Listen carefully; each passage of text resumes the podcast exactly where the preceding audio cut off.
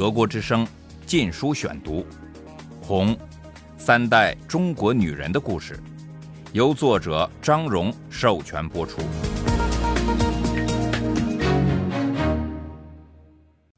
第二十章，我不出卖灵魂。父亲被捕，一九六七至一九六八年。第四节。一天，姚女士的两名部下到我家抓走了父亲，说是要他参加批斗会。不久，他们又来我家，通知我和弟弟们去把他领回来。父亲斜倚在宣传部院子内的一堵墙边，正挣扎着想站起来。他的脸上青一块紫一块，肿得奇大，头发被胡乱剪成了阴阳头。原来那天并没有什么批斗会，他一到宣传部就被推进一间小屋子里，里面站着几个不认识的大汉，正在等他。他们一看到他就挥拳猛打，专打他的脸部和腰部，还用脚狠踢他的下身。他们还用水灌入他的鼻子和嘴里，然后踩他的肚子，把水、血和粪便强压出来。父亲昏迷了过去。当他醒过来时，暴徒们不见了。他口渴难忍，就爬出房间，从院子里的脏水坑里用手舀水喝。他想站，却站不起来。院子里满是姚女士的造反派，没有一个人伸出一根指头帮他。打我父亲的暴徒是八二六在重庆的伙伴反到底的成员。重庆是座距成都一百五十里的山城，这里爆发了大规模武斗，甚至重炮轰过长江。反到底被赶出山城，许多成员流落到成都，有些人就住进省委大院儿这些人怒气无处发泄，找到了姚女士等人。说他们的手心发痒，想开斋，尝尝血肉的滋味儿。于是父亲被抓过来贡献给他们。那天夜里，父亲不断发出一阵阵不由自主的呻吟声。他是个很坚强的人，以前多次挨打，回家后从来没有哼过一声。第二天清晨，十四岁的弟弟金明跑到食堂门口守候。门一开，就进去借了辆手推车，拉父亲去医院。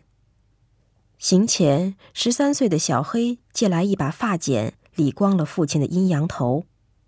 父亲从镜子里看见自己的光头时，露出一丝苦笑，说：“这也好，下次批斗会我就用不着担心被揪头发了。”我们把父亲放在手推车上，送到最近的骨科医院。这次不像治精神病，不需要批准了。骨头没有意识形态的色彩，跟头脑没关系。当我看见那医生怎样满脸同情的轻轻触摸父亲，怎么小心翼翼的为他检查时，我的喉咙哽住了。仇恨、打斗，我已见得太多了，而爱心、温柔却太少太少。医生说，我父亲有两根肋骨被打断了，但不能收他住院，住院要特别批准。另外，医院也是人满为患，因为天天有批斗大会，派系武斗也是家常便饭，受重伤的人实在太多了。我曾看见一个青年人躺在担架上，头有三分之一不见了，抬他的人说是被手榴弹炸的。我母亲又去见陈默，恳求他向二挺求情，不要再毒打她的丈夫了。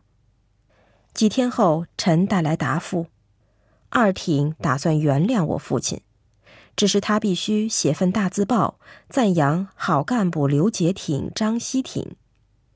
陈默还强调说，二挺近来不仅获得中央文革小组的全力支持。而且周恩来还特别称赞他们是好干部。陈默告诉我母亲，继续和二挺作对，等于是拿鸡蛋碰石头。当母亲把这番话转告父亲时，他说：“我不写，他俩没有干过好事。”母亲流着泪求他：“你不要当官，也不要平反，这都算了，但你总要保住一条命嘛。”父亲回答说：“我不出卖灵魂。”一直到一九六八年年底的这一年多。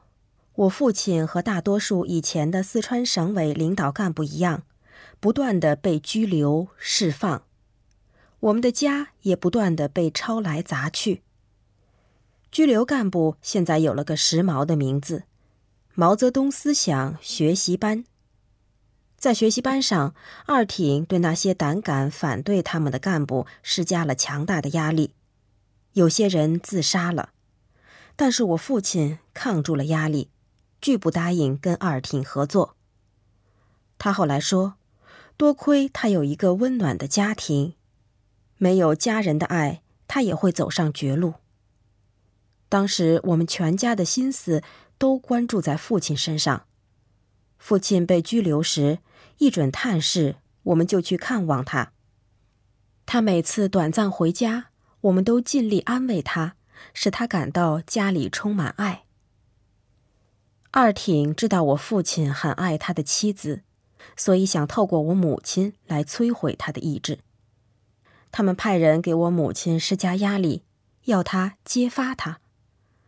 我母亲本来有很多理由埋怨我父亲，他不邀请他母亲参加婚礼，让他艰苦步行了数百里，在他处境困难时没有给他多少同情。当他难产时，不送他到更好的医院救治。他总是把党和革命看得比他重要。然而，我母亲了解他，敬重他，从来没有停止过爱他。现在他深陷困境，他更觉得自己要跟他同生共死。不管受到多大压力，他绝不跟他划清界限。我母亲的东城区委宣传部对二挺命令置若罔闻，但姚女士的手下很愿意效劳，一些跟我母亲毫无关系的组织也出来帮忙整她。数不清有多少次她被揪去批斗，有一次是在成都市中心的人民公园，那里聚集了上万人，绝大多数人根本不知道他是何许人也。他的官还没有大到那种程度。我母亲被套上各种各样的罪名，包括他有个军阀爸爸，尽管薛之衡在他不到两岁时就死了。文革期间，每个走资派最少有一个专案组，搜集他们的资料，调查他们的过去。毛泽东想把每个为他工作的人的底细查个一清二楚。先后曾有四个专案组专门审查我母亲，最后那组有十五人，被派到各地去调查。正是透过他们，我母亲才得知失去联络多年的老朋友和亲戚们的下落。当然，大多数调查者都是游山玩水，回来时两手空空，只有一个小组带回惊人的收获。德国之声《禁书选读》。四零年代后期，在锦州时，夏瑞堂曾租了几间屋子给地下共产党员玉武居住。玉武负责搜集锦州城内国民党的军事情报，并偷送出城。他一度是我母亲的上司。玉武本人的上司当时潜伏在国民党内。文革期间，这人被酷刑逼供，要他坦白是国民党特务。最后，他受不了酷刑，而交出一个特务网，其中包括玉武。玉武也受到严刑折磨，最后无法忍受时，为避免牵连无辜，他割腕自杀。他至死也没提到我母亲。但是专案组却发现了他们的关系。硬说他是特务网的一员。他十几岁时和国民党有过的那些关系都被翻了出来。所有曾在一九五五年审查过的问题，现在又被翻出来查。这一次不再是提问题要他回答了，而是简单的命令他承认自己是国民党特务。他争辩说，这段历史在一九五五年已做了交代，没有问题。但他被告知，他那时的专案组组长邝先生本身就是叛徒。邝先生年轻时曾被国民党抓进监狱，国民党对被捕的共产党员承诺，只要他们签下悔过书，刊登在地方报纸上，就释放他们。起初，邝先生和他的同志们拒绝了，但共产党组织指示他们接受这个条件，说是党需要他们出来工作，不在意签署那份并非真心实意的反共声明。邝先生执行了指示，被释放了。这类事在别的地方也发生过，不少共产党员就是这样出狱的。最有名的一次是在一九三六年，六十一名被捕的共产党员遵照当时的中央指示，在国民党拟好的反共启事上按手印出了狱。这六十一人后来大都成了中共高级干部。文革期间，他们被打成六十一人叛徒集团，由毛泽东亲自批准，残酷折磨他们。跟他们稍有关系的人都陷入了苦难的深渊。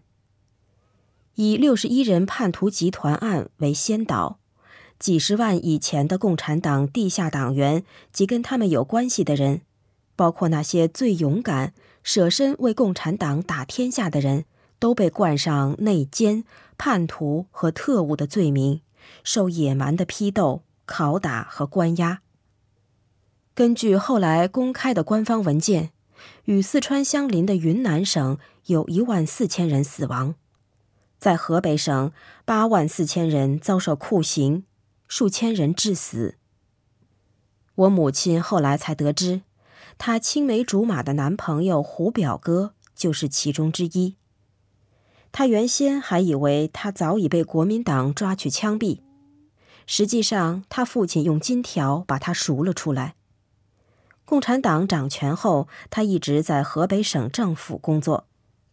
没有人肯告诉我母亲他是怎样死的。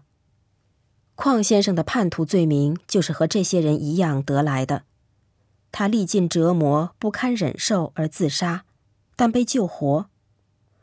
由于是他在一九五六年为我母亲做了无罪的结论，如今这成了他有罪的证据。我母亲在各种名义下被关押了近两年，从一九六七年底到一九六九年十月。他的处境好坏完全取决于看守的良心。有好几个看守暗地里待他很好。有位看守还为我母亲搞来了治子宫出血的药，还要她当军官的丈夫利用军队特别的食物补助，每星期给我母亲带来牛奶、鸡蛋和鸡。多亏有像他这样的好心看守，我母亲才获准回了几次家，每次待几天。不久，此事让二挺发现了，好心肠的看守。被换成一名酸黄瓜脸的妇女，这人是谁？从哪里来的？我母亲一概不知。他用折磨我母亲来取乐，心血来潮就命令我母亲在院子里弯着腰站上几个钟头。冬天，他强迫我母亲跪在冷水里，直到昏迷过去。有两次，他还强迫我母亲坐在一根长条板凳上。两脚直直的伸向前，不能弯曲。他在我母亲的脚后跟下塞砖头，目的是折断膝盖或坐骨。这种刑罚叫老虎凳。二十年前在锦州时，我母亲曾在国民党刑讯室里见过。那次是吓唬他的，这次却来真的了。不过只做了两次。原因是每次用刑时，女看守一人做不来，得找男看守帮忙。男看守很不情愿地帮了两次，就拒绝再做了。文化大革命结束后，这名女看守被诊断是个虐待狂患者，进了精神病院。关押期间，我母亲签了许多认罪书，说她同情资本主义路线，但她拒绝谴责我父亲，也不肯承认是特务，因为她知道一旦承认就会牵连别人。那时我们有好几个月见不到母亲，也不知道他被关在哪里。我常常在可能的拘留处大门外晃来晃去，希望能侥幸看到他。有一阵子，他被关在成都的主要商业区春熙路上的大华电影院里。我们监货获准送包裹给他，交给看守，由他们转。有时也可以在看守在场时跟他说几句话。如果碰上一个较凶狠的看守，我们就只能在敌意的目光监视下交谈。一九六八年秋季的一天，我给他送去一些食物。看守简单的对我说：“不要再送东西来了。”问他为什么，他又不说。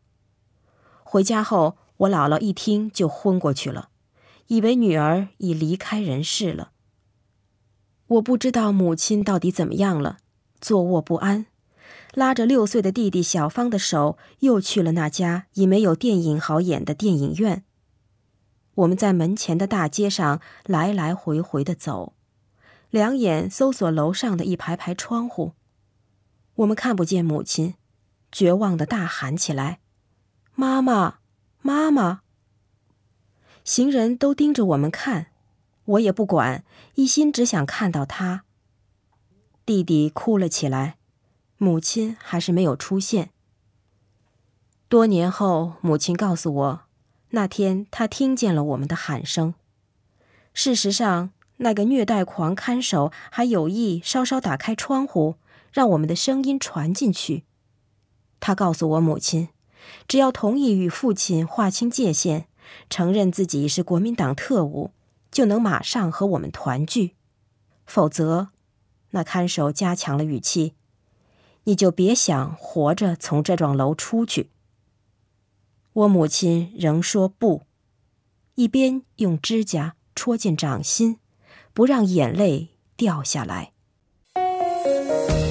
德国之声《禁书选读》，《红》，三代中国女人的故事，由作者张荣授权播出。